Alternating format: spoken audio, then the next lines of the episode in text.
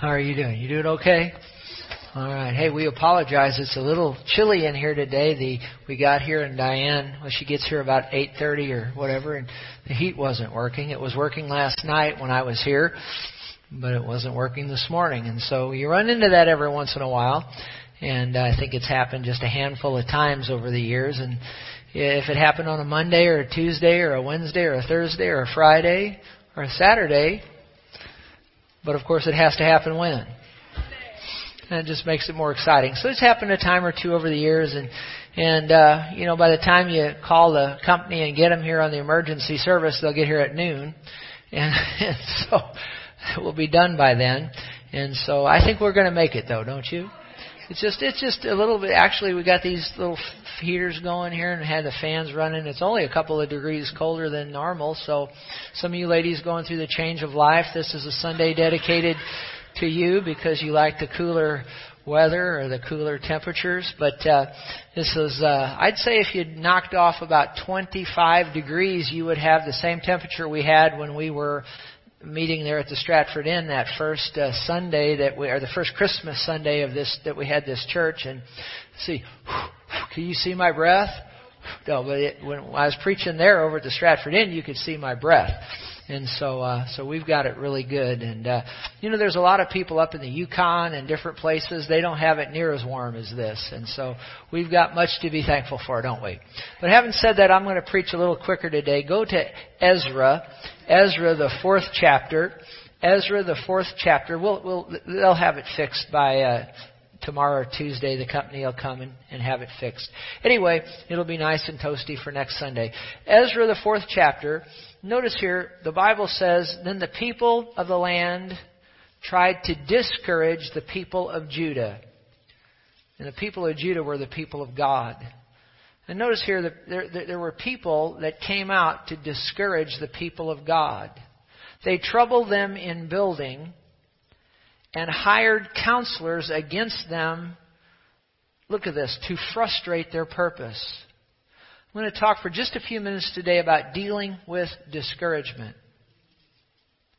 And notice here it says in Ezra that they hired counselors to come and frustrate their purpose. Have you ever felt like some of the people in your life were almost hired to discourage you and to frustrate you? I know I've had uh, I've, I, you know, I've had a bunch of good people in my life over the years, you being among them. But I tell you what, I've had a bucket load of people that I, I, I felt like they were hired by the devil to, to come and frustrate me and discourage me and, and just suck all the joy right out of me. We call them the joy suckers. Have you ever?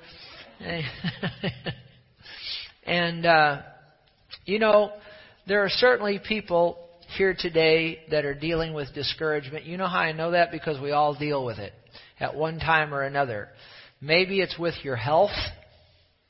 You know, there's people that are trusting God for their health and they're believing God for for healing and standing in faith, but but they're still not fully healed like they would like to be.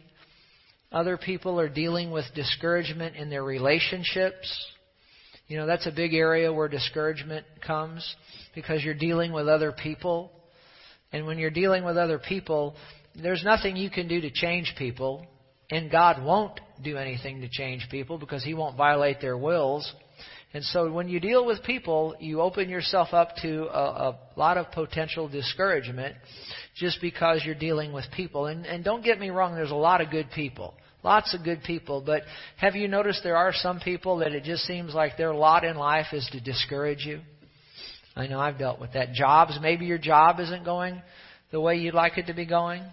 And with jobs, finances, uh, back on relationships, maybe your marriage isn't going right. Maybe it's, you know, I've watched a lot of people over the years in their marriages and they're just discouraged. They're just, discouraged with it. And again, you're dealing with you're dealing with the, your spouse, you know, and and uh, you can't change your spouse. By the way, there's take it from me. All you can do is change yourself. It's all it's all you can do. And you can pray for your spouse, but it's up to them to change themselves. The only thing you can do is change yourself. And uh, there's others, other people are discouraged. You know, jobs, finances. Um, and then another one is this one here unattained goals or expectations. Unattained goals or expectations. You know, uh, have you ever felt like you're not as far along in life as you, you, you ought to be, or you feel like you should have accomplished more, or anybody feel like that besides me every once in a while? And, you know, something I'll just throw this in now so I don't forget to say it later. Be sure that your goals are realistic and reasonable. There's a lot of people that are frustrated and so discouraged and you get to talking about them or talking to them about what they're what they're wanting to be, uh, and they're frustrated because the goal that they have is not even reasonable or realistic to start with. Uh, let me give you an example. Uh, does anybody know who Peyton Manning is? He's that great quarterback football player. Do you know there's a lot of people that are probably somebody told them when they saw him playing little league football or they saw him, you know, in high school football and somebody walked up and said to that kid, you know, that was a quarterback, so you know you're going to be the next Peyton Manning. And now 10 years has come and gone and that kid isn't the next Peyton Manning. How many of you know that there's only a few people that are going to be star quarterbacks? Is that right? And to think that you're going to be the next Peyton Manning isn't even realistic, is it? Is it? Um, okay, I see you're not getting it really, so I'll give you another example. The quicker you get it, the quicker we get out of here. If I told you that I'm going to have a ministry bigger than Joyce Meyer, I'm just so discouraged. I'm just so discouraged. Why are you discouraged, Pastor Terry? I just don't have a ministry as big as Joyce Meyer. Listen, that's not realistic, is it? So why should I beat myself up all day because I don't have a ministry as big or bigger than her? That's not even realistic to start with, is it? So should I beat myself up over that? Or, or you know, you know, I just, I'm just so discouraged. Why are you discouraged, Pastor Terry? Well, because I, I'm, I'm not as good a golfer as Jack Nicklaus. I don't have the, I don't, ha- I don't have the record as Jack Nicklaus. Well, is that even realistic to start with? So there, what, am, what am I trying to tell you?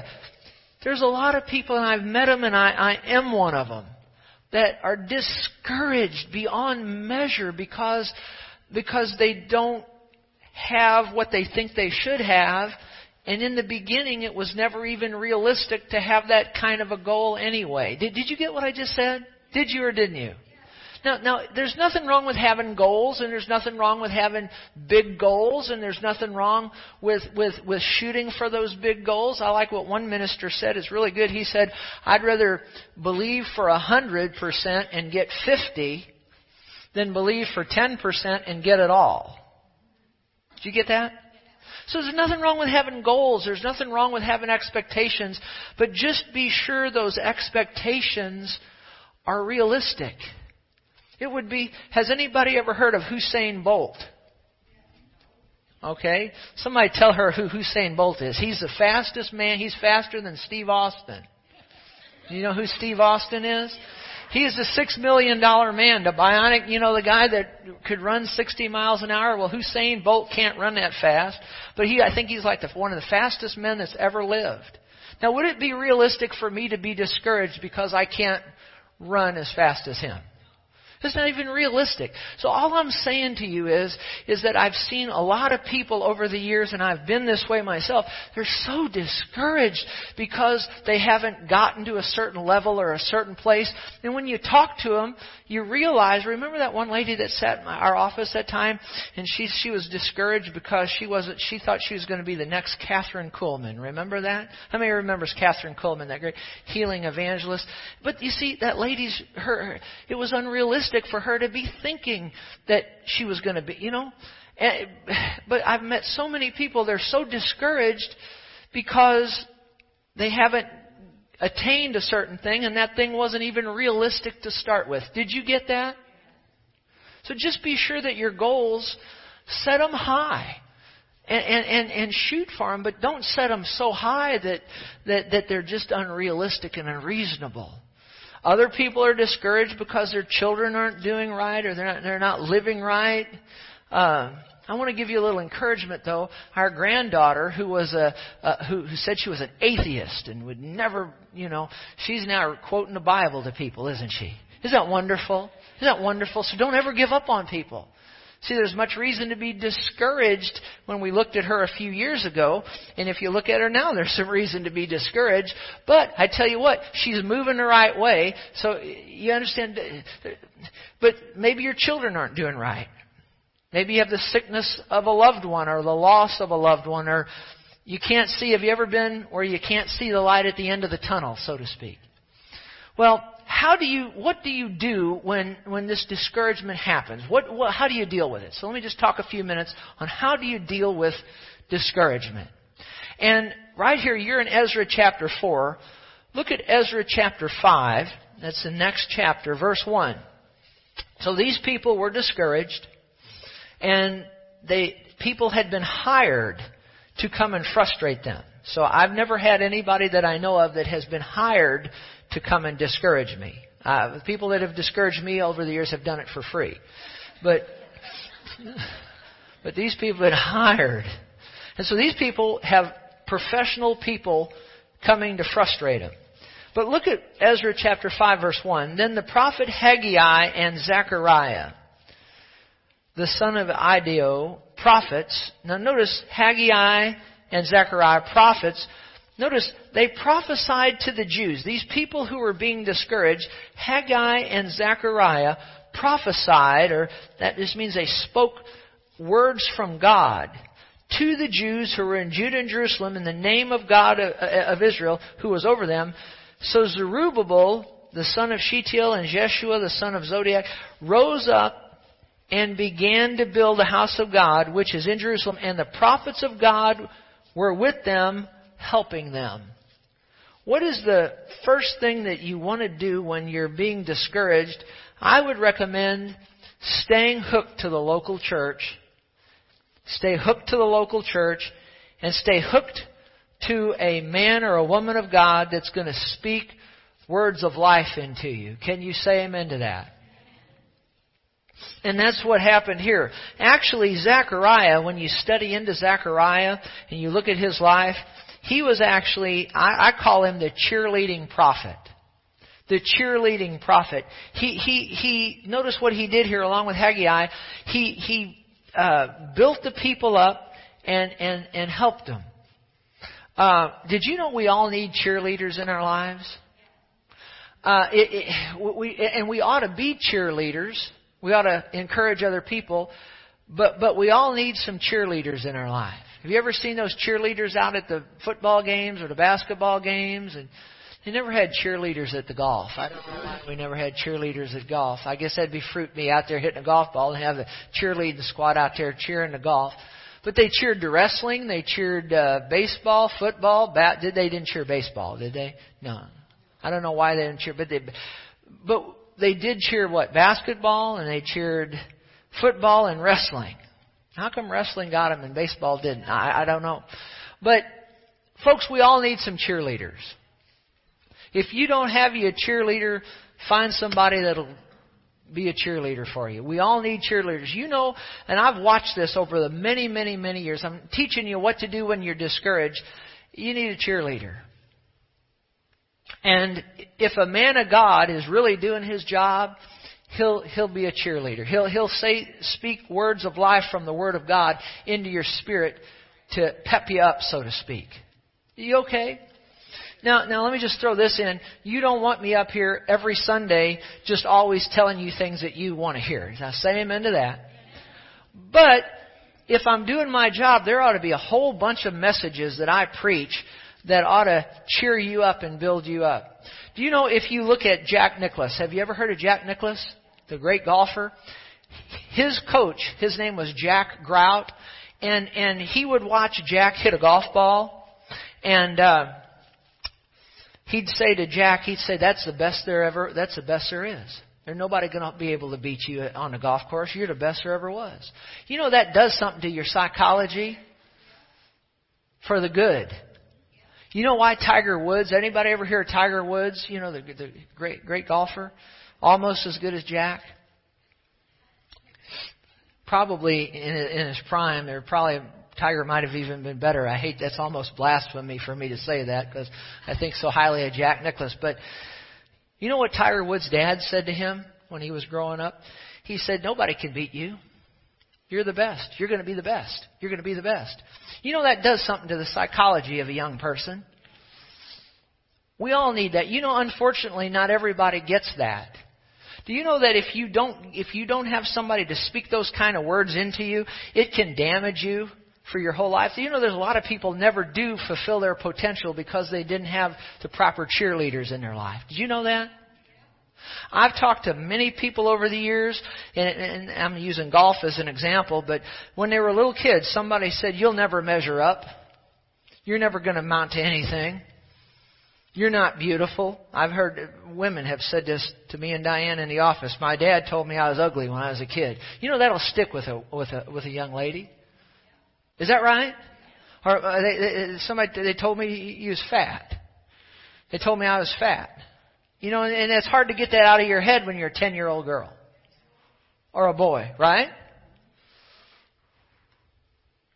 I had one I had one lady tell me one time, she said, You'll never amount to anything as a teacher. When I was about twenty two years old. You'll never amount to anything as a teacher. I had another lady one time told tell me, You'll never amount to anything as a minister. You, you, you never amount to anything. That wasn't quite the way she put it, but that was close enough. You know that'll affect you. That'll that'll discourage you. That'll that'll suck all the joy right out of you. You know, I looked up. Uh, did, did you ever notice uh, discourage? Dis. Realize I'd say dis. Dis. Courage. Courage. Courage. We all need courage, don't we? We're talking about dealing with discouragement, and that word dis. That's a prefix. It's a Latin prefix which indicates a negative uh, or, or, or, a reversing force. And, and I looked up some words with di- like disability. That's not a good thing, is it? Disaffirm. That's. Disbar. Disbelief. Discontent. Dishearten. Dislike. Disown. Disobey. I don't like words with dis in front of it. Have you ever been dissed? Somebody, they dissed me? And in this message here, uh, uh discouraged. What does dis do? It, it's a negative. It, it, it's, it's like pulls out. What is discouragement? Dis, it pulls the courage out of you. It pulls the, it pulls out of you what needs to be in there. It pulls courage out of you. How many's ever seen The Wizard of Oz? Anybody ever seen that? And that cowardly lion, he had lost his what? His courage. And all he needed was the was the guy at the end. What did he give him? Let's see. The the, the tin man got a heart. The and, and what did the scarecrow get? He got a he got a brain. And what did they give? I don't know. Oh, they gave him uh, a medal. He gave him a curve.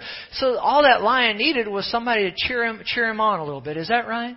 And most of us, that's all we need is, is somebody to cheer us on. And, and, and unfortunately, a lot of us, we may not have gotten that as a kid growing up. But you know what? It's never too late to find somebody to encourage you.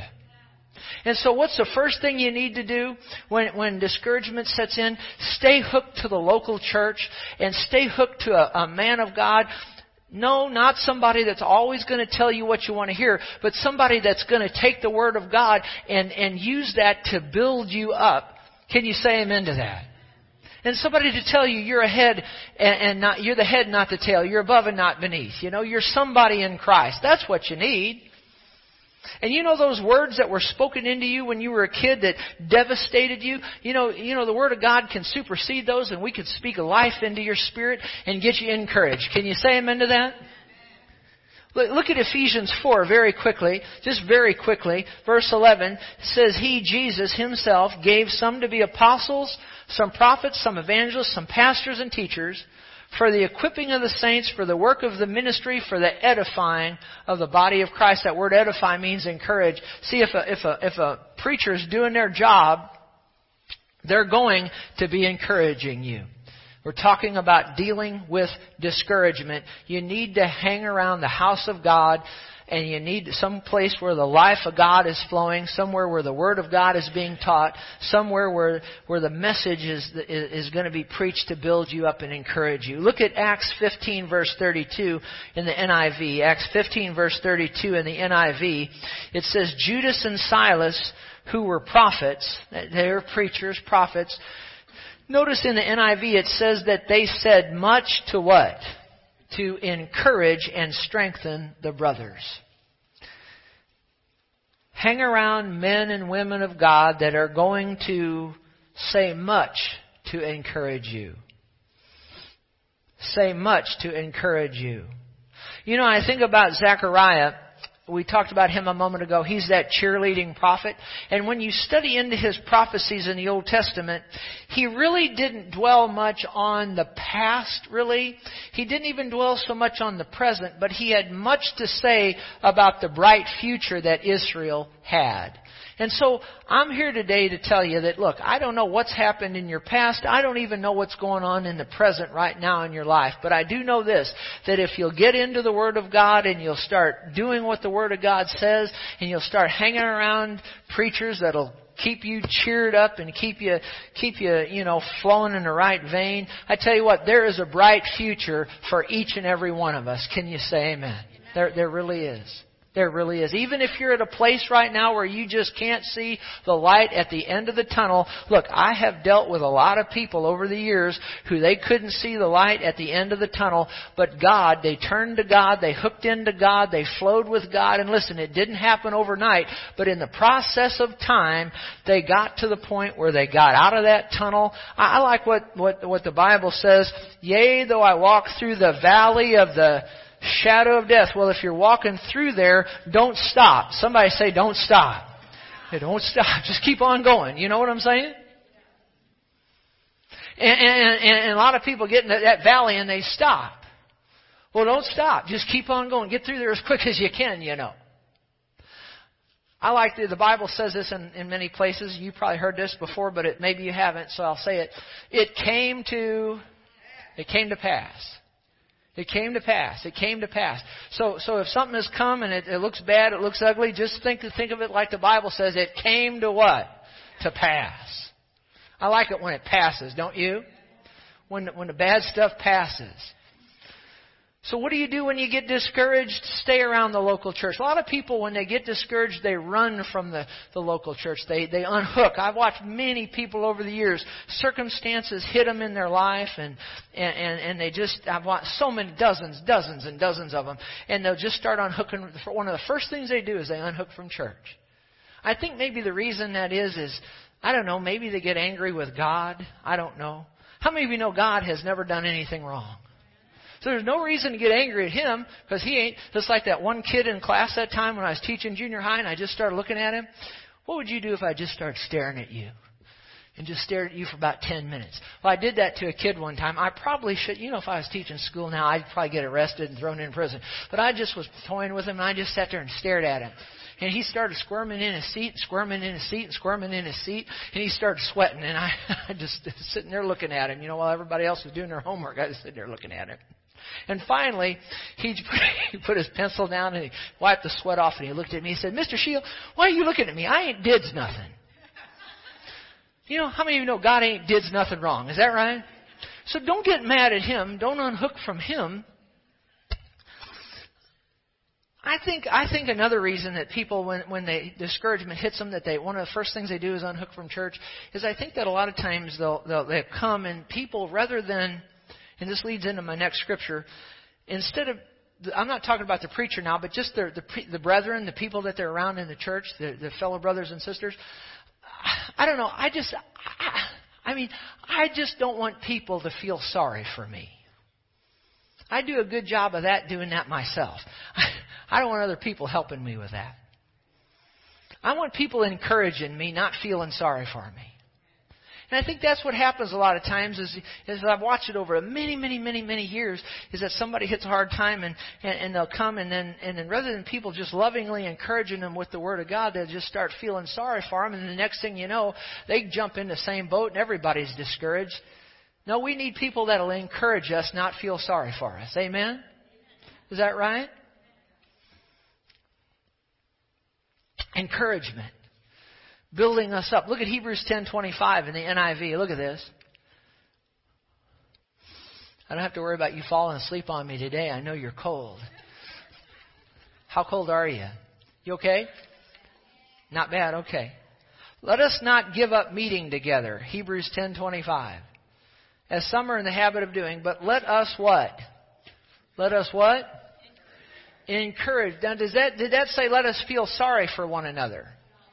Let's let, does say that let's have a pity party for one another? No, it says what? Let us encourage. You know that, that word encourage, leave that up there for a minute if you would. Encourage. I looked up, see how it's spelled E-N? Remember we talked about dis, D-I-S?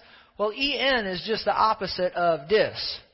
So I don't like discourage, I like encourage. And that's what we ought to be, that's what I ought to be doing to you as a preacher. I ought to be encouraging you, building you up, lifting you up.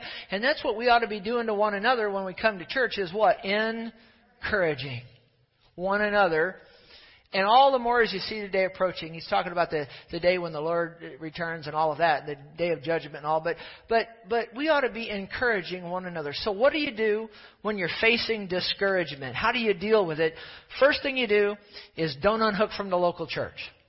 Come, be here, sit under the Word of God, and, uh, and I tell you what, just sitting under the Word of God, people don't realize this as they should, but, but I've watched this over the years. I've watched people come and they were sick in their body, and uh, they needed healing, and I was teaching on something that didn't have to do with healing. Teaching on the book of Revelation. And they think, well, he's not teaching on healing, so I guess I came to the wrong service. Did you know that any time the Word of God is being taught, did you know the anointing of God, the power of God rides on the Word of God? How many of you know that? And I could be teaching on something completely different than healing, but if I'm teaching the Word of God, you can still get healed on it. Did you hear me? And I've got something else that I need to tell you, and I want to be sure I get it in right here so I don't forget it later before you all freeze on me. There's some people in here I had the Lord speak this to my heart yesterday as I was meditating. And you've been discouraged because the healing hasn't manifested like you thought it should, and you've you hadn't really been upset with God at all, but you've kind of questioned, you've kind of wondered about the power of God and why isn't the power of God doing what it's supposed to be doing? Why isn't it? And here's what the Lord wanted me, I feel the Lord wanted me to tell you that you've got kind of the wrong perspective on it. If it wasn't for the power of God, you wouldn't even be alive right now.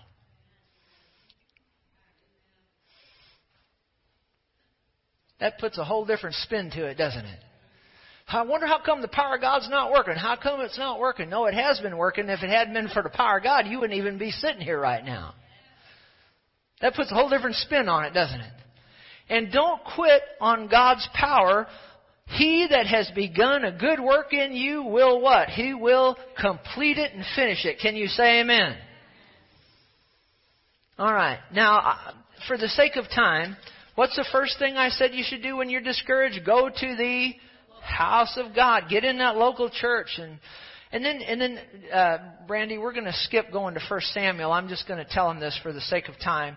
Does anybody remember what David did when everything, when, when all hell was breaking loose around him and he came back to Ziklag and, and even his own men were thinking about stoning him?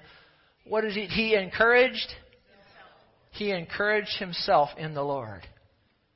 And it's in 1 Samuel 30, the first six verses. You can look it up sometime. But you encourage yourself. You know why you need to learn how to encourage yourself? Because you're not always gonna, I mean, you're not all, it's not Sunday every day, is it? Is it, it's not Sunday every day. And, and how many of you know you spend more time with yourself than you do with anybody else? Is that right? Other than the Lord, you know, He's there with you. And that's the point. He's always there with you. But here's the thing. You need to learn to encourage yourself because I'm not always going to be there. I can't be there. I can't be there all the time. Nobody can be. So you need to learn to encourage yourself. Now you say, how in the world do I encourage myself? Well, let me, for the sake of time, let me just give you a little tip here. Go to Hebrews 13:5. Go there very quickly in the King James version. It'll be on the screen. Here's what I do. In fact, yesterday, I, I was, I, I was, I guess it's because I was going to be preaching this message today. I don't know, but I was discouraged a little bit yesterday. Has anybody ever been discouraged besides me? I, I just was, I was a little down yesterday, wasn't I, hon? A little down. I don't know why. I was just a little bit down. And uh, is it okay if I tell you the truth? It's all right. I was just, just a little down yesterday. And uh, notice here, he says, Let your conversation be without covetousness. Well, that just don't always go around saying, "Boy, I wish I had what they had. I wish I had what they had. I wish I had what they had. I wish I had what they had. I wish I was as far along as they were. I wish I had." You know, a lot of the times the people we want to have what that kind of what they got, you don't know all the problems that they have to deal with. Did you hear what I just said? How many of you heard what I just said? It goes back to the Flintstones. Remember the Flintstones? How many remember the Flintstones? And Fred Flintstone wanted to be the head of the company. And Gazoo, remember little Gazoo? How many that little that little guy from another planet? He snapped his finger and he let Fred be the president of the company for one day. And after one day, because Fred wanted to leave and go home with his friend Barney when the when the when the when the when the rooster crowed there, you know, or whatever. How many remember that? Only Fred didn't get to go home, did he? He had to stay and go to the board meeting and answer to the board of directors and all of that. And after one day of being the president of Slate Quarry, Fred didn't want any part of that anymore. He wanted to just go home and be with his friend's friend Barney. Is that right? So you know, a lot of times we want this, we want that, we want the other. So you want to have a big ministry like Joyce Meyer. You don't know what all that woman goes through and had to go through to get that. Huh? And then you got to talk about heating it. You got to talk about coolant. So you want to be a pastor of a church. So then you want to show up at 8:30 and have your wife call you and tell you the heat's not working. I mean, these are things, you know, I'm just talking about dealing with discouragement. You know, you want this, we want that, we want the other, we want that, we want this, we want the other. Be careful what you wish for. And you don't realize all the problems that come along with certain things. Hmm? Think about that. Oh, if I could just be the boss of the company, you might not want any part of that. Oh, if I could just be the pastor. I remember in this ministry, this this this this this this little church here. I remember years ago, we had ten thousand dollars worth of debt service every single month. Now that may not be a lot to you, but that was a lot to me. Thank God we got it all paid off.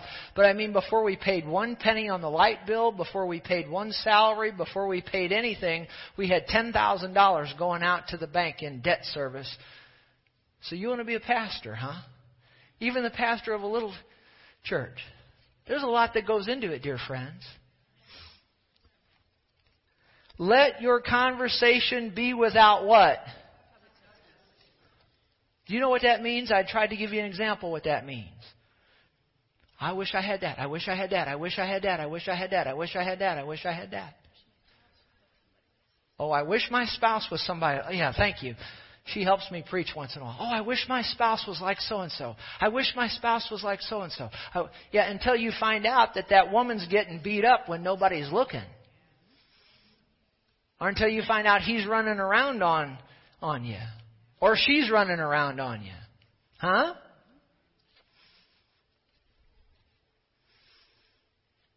You don't know what people are really like until you live with them for about six months. How long does it take? About six months. Six months is good. It's fair. Am I am I am I making any sense? Quicker you get it, the quicker we get out of here. You want to do some jumping jacks? Let your conversation be without covetousness. Here's what I do when I'm discouraged. Be content with such things as ye have. For he, I'm teasing Bob, I love you. Hey Bob, do you remember that time when the air conditioner broke?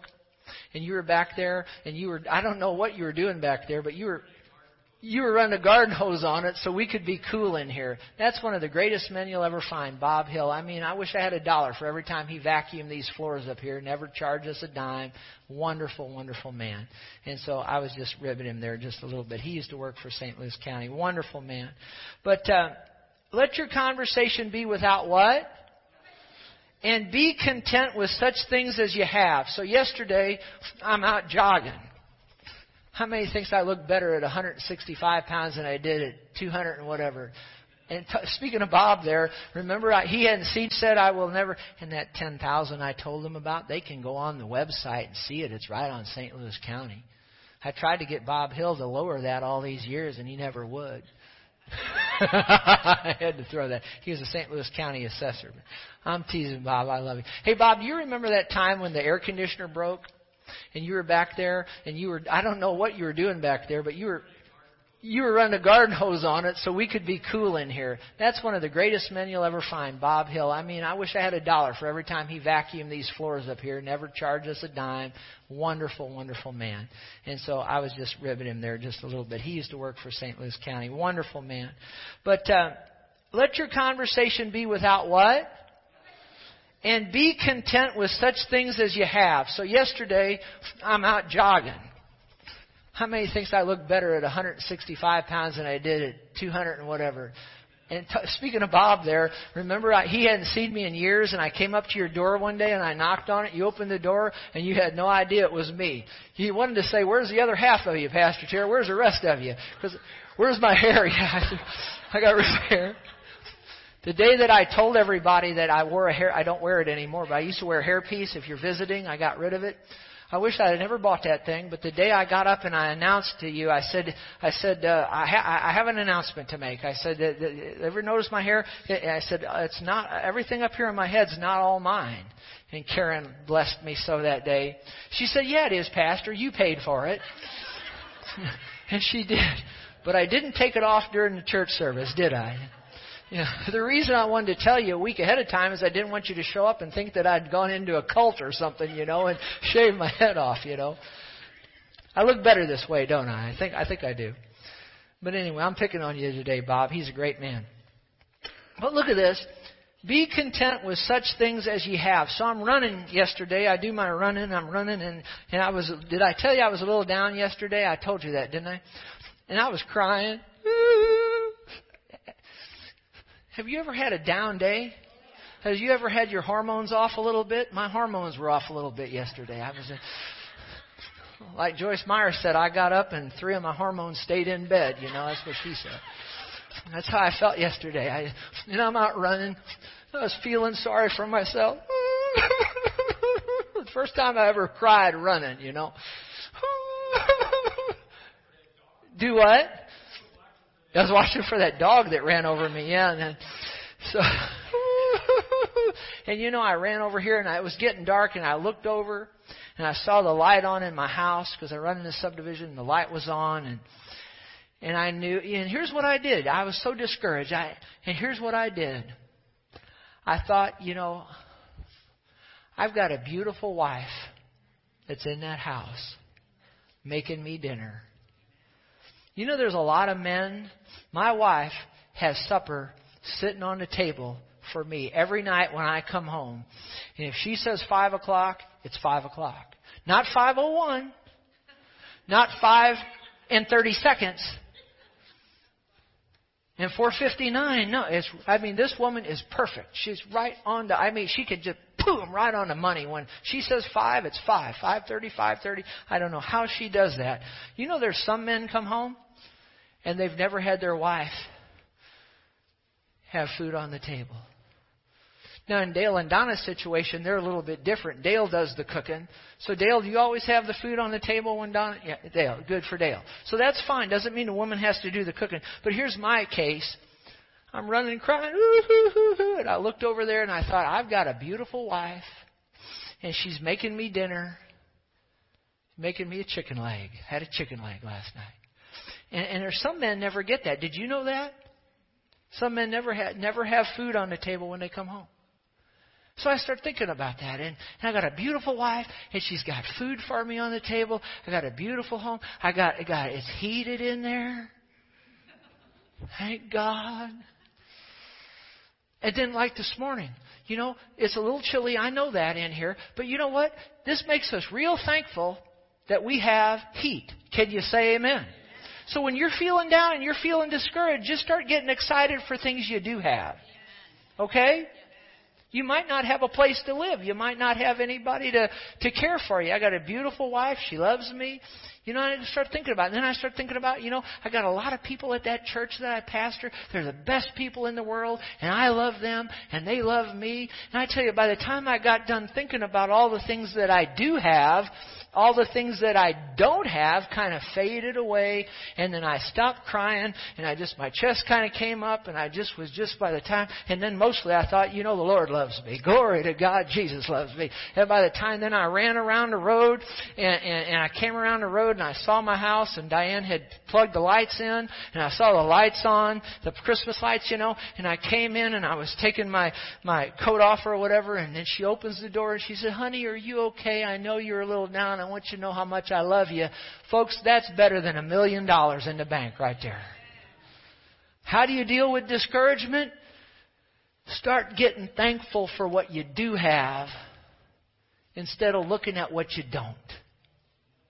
And then I, I just want to throw this in. I, you know, there was a young Timothy. Remember young Timothy? He was a pastor, and the Apostle Paul wrote First and Second Timothy to this young pastor. And this young pastor, he, as you study, he was timid and he dealt a lot, I'm convinced of it, he dealt a lot with discouragement. He really did. And Paul would write, and, and he, you can read it in 1st and 2nd Timothy. We're not going to turn there for the sake of time. But he wrote to him and he said, he said to Timothy, I'll put it in my own words, he said, he said, essentially this is what he said, when you're feeling down, he said, think about the things God has said to you and the things that God has put in your heart. And, and he says through the laying on of hands and through prophecy and whatnot. And he said, think about those things. And he says, by those things you'll be able to war a good warfare. Say good warfare. How many of you know depression and, and discouragement and depression go, they're basically the same thing. How many of you know it's like that can war against you? It can war against your mind and war against your soul. And, and what he told Timothy to do, he said, is when that's happening, think about what God has said to you and meditate on that. And by that, you can fight a good warfare. And you know, I got to thinking back when I was in 19, 20, 21 years old. I'm 54 now. I know I don't look it, but look younger. But uh, 19, 20, 21, right in there. The Spirit of God spoke to me very supernaturally, just very supernaturally through through a prophet of God and a couple other people, very reputable people, and, and said some things to me about the ministry and whatnot. You know, some of them, those things have come to pass. Some of them haven't yet. Be careful that you don't put your own interpretation on what God is saying, but be that as it may. So when I get real down, I just start thinking about some of those things that the Spirit of God told me all those years ago. I tell you what, it really encourages me. But then somebody will say, well, Pastor, no, nobody, I never got a prophecy. I never got anybody lay hands on me and prophesy like Timothy had Paul and, and you had that, those people years ago. Well, you know what? I'll tell you something. I think about those things that the Spirit of God shared with me all those years ago. I do think about them periodically especially when I get low. But you know what? I do more than I th- think about those things. Because you know, those people years ago could have missed it. You know what I mean? They could have missed it. But you know what? This Bible has never missed it. And I know if you've read the Bible at all, there's things in that Bible that God has. Have you ever been reading the Bible and it's just something jumps out at you and gets gets on the inside of you? Has it ever happened to you? So you don't need me or anybody else to prophesy to you or give you a word. Read the word because I tell you what, I spend most of my time in the word of God and I meditate on things that I know are sure, things that I know are right, things that I know have not been missed. Can you say amen? And meditate on those things. And I tell you what, it will really build you up and it will really, really, really encourage you. And then finally, we'll close right here. Go to 2 Timothy 2. And we'll stop right here. Did this bless you today? How many of you are thankful for heat, if nothing else? All right. I like what Rebecca said over there. She said, I'm going to sit close to that little space heater over there. Gary, you've got one right there by you, so we're trying to help you out. That's a space heater over there, right there to your left. See that right there on the floor? Have you ever seen a space heater like that, Paulette? You have? Yeah. I put that in my office at home. Turn that on and just it just kicks it right up there. It's not going to do much in a room this size, but in my office at home, you know, it's pretty good. Okay, they call that a Vornado. A Vernado. Well, somebody's correcting me. Who's correcting me? Who was that? Was that you, Bonnie? Were you correct? Oh, was it you? Okay. Second Timothy 4 9. We'll close right here. Paul, how many of you know the Apostle Paul a lot of stuff, hadn't he? How many of you are thankful for a good sound system that never makes any noise like that? Okay. I'm thankful. Thankful for Gary back there. He's doing a great job.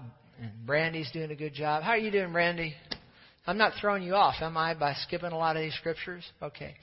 All right, 2 Timothy 4 9. Be diligent to come to me quickly. Now, Paul, now, now think of this. Paul is writing this just a short time before he's going to be put to death. He's, he's in prison. He's in, a, he's in a kind of a tough spot. He said, Be diligent to come to me quickly. He's writing to Timothy. He says, Demas has forsaken me. This guy was a close companion of his. Have you ever had a close companion forsake you? That'll cheer you up real good, won't it? He said, having loved this present world and has departed for Thessalonica, Crescens for Galatia, Titus for Dalmatia, only Luke is with me. Thank God for the Lukes of this world. You know, there are some Lukes that'll stick with you right to the bitter end. He said, Get Mark and bring him with you. He's useful to me for ministry. He says, Tychicus I've left in Ephesus. He said, Bring the cloak that I left at Carpus at Troas when you come, and especially the parchments. What was Paul saying? He's saying, Bring me the Word of God. Why did he want the Word of God? Because he needed to be encouraged. And then he said, Alexander the coppersmith did me much harm. Did you ever have anybody do you much harm? Oh, yeah. Join the club. You can't. You're not going to live your life through and not run into somebody that's that. You, some people are going to forsake you. Some people are going to do you not only harm but much harm. Has anybody ever done you much harm? You know, there's harm and much harm, but much harm. He said, "May the Lord repay him according to his works." You also must beware of him, for he's greatly resisted our words. Well, this Alexander, he must have been a real doozy he really discouraged the Apostle Paul. He said, At my first defense, no one stood with me, all forsook me. That'll cheer you up, won't it? No matter what you do in life, you're going to have people walk away from you. You just are. And if you're in a, if you want to be a pastor and get in the ministry, just just you might as well just get ready for it because people are going to you're going to pay people's house payments, you're going to pay their car payments, you're going to buy them food, you're going to going to, going to help them with this that and the other and they're going to turn around and walk right out the door and never say thank you, you know, kiss kiss me goodbye or anything like that. And you know what you have to do? You just have to instead of getting mad and getting down and getting hurt and as I've done all that, it don't work. You know what you do? You just smile and wish them well and go on look for somebody else to help. Can you say amen? That's what you do. He said, No one stood with me, all forsook me. Verse 17, say, but. But somebody stood with him. Who stood, who, who stood with him? That's all you need, folks. If everybody else walks away, the Lord will stand with you and strengthen you and encourage you. Can you say amen? Because he said, remember we read earlier, I'll never leave thee nor forsake you. So no, no matter how low you get, no matter how low you go, the Lord's always there to help you and encourage you and strengthen you. And you know what I find interesting? Think about this. He was in a tough time right here, and he's writing First and Second Timothy. And Paul, in the midst of a tough situation, he's encouraging young Timothy. You know, one of the best things you can do when you're being discouraged is just on purpose bless God, find somebody and encourage them. Did you hear me? Find somebody and encourage them. In fact, I'm going to do this tomorrow morning. I was running along yesterday. Did I tell you I was out running yesterday? I'm fooling with him. The cold's getting to me. Did I tell you I was crying when I was running yesterday? And I told you all that. But you know something else that it just I just decided I'm going to do tomorrow morning. There's a pastor I know of that he's going through some some some stuff. You know what I'm going to do? I'm going to text him an encouraging text with an encouraging scripture. He won't even he'll he'll know who it because he's got my number in his phone. But I don't usually I just don't usually text with him. I you know, it's one of these guys. I you see him and then you don't see him for a while, and then you see him, and you don't see him for a while. And but but I've heard that he's going through some stuff. I'm just going to send him a text and encourage him. And I, and I feel like that we all ought to, and you do this if you want to, but just tomorrow morning when you get up, think of somebody. Just think of somebody. Even if it's your spouse, even if it's a, your, your parent, or just somebody, your child. Or Send it. Can we do this tomorrow morning just one time? Yes or no? Find somebody in your life, think of somebody, and just, just send them just doesn't have to be long, but just send them something. I'm going to send this guy a verse of Scripture and just tell him I love him and I'm for him. Why don't you do that for somebody? Will you do that? We can all do this. So I don't have a phone. I don't have a text. Well, write somebody a letter. Send somebody an email. But do something. Let's just do that. Just tomorrow. Just, just, just, and let's encourage. Because what you do for others, what you do for others, God will see happens to you. If you want a cheerleader in your life, then sow some cheerleading. So let's do that. Will you do that with me tomorrow? Just pick somebody. Maybe somebody want to send me something tomorrow. Send me something, encourage me. I'd like to hear. You're always hearing from me. Let me hear from you. What do you say? Leave a message on the answering machine. You know, instead of me coming in there and hearing, hearing, you know, whatever it is, you, those robo. How many hates those robo calls? You know, maybe you'll be on there and I'll hear a message and, and say, Pastor Terry, this is Paulette. I just called to encourage you. Let it bless me. Okay? So do it for some. You have to do it for me, but find somebody that you and and bless them. Will you do that tomorrow? All right, stand with me if you would. All right, praise God. Well, I've looked around here as far as I can tell. Everybody's already saved, and so we won't no reason to make an altar call when everybody's saved. Is that right? But uh, if you need prayer for anything, you can come up. If you need prayer to be warmed up, you can come up here, and these people lay coats on you. They might not lay hands on you, lay some coats on you.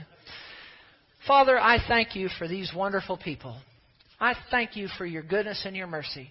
I thank you, sir, that that when we are discouraged and just living in this world, I'm convinced nobody's exempt from facing discouragement. But sir, I tell you what we're going to do is we're going to we're going to just stick close to you and your word. We know that you'll never leave us nor forsake us. And as long as we have you, we've got hope and we've got a future. And sir, we're going to stay close to your house, close to your word. We're going to we're going to surround us with people that'll cheer us up and cheer us on. Not people that just always tell us what we want to hear, but people that'll tell us what we need to hear, but yet will encourage us. And, sir, we're going to sow encouragement into other people. We're going to sow encouragement into other people. And as we encourage others, we know that encouragement will come to us. And so we thank you, Lord God. We bless you. We praise you. And we give you all the honor, glory, praise, and blessing for your goodness and mercy. In Jesus' name. So listen, right before you leave here, find somebody else. Go to somebody that you normally don't talk much to. Find somebody like that in this building right here before you leave and just say something nice to them. Just go up and say something nice to them and then you're dismissed. And we'll see you next week. God bless you. Goodbye. We'll have the heat fixed too.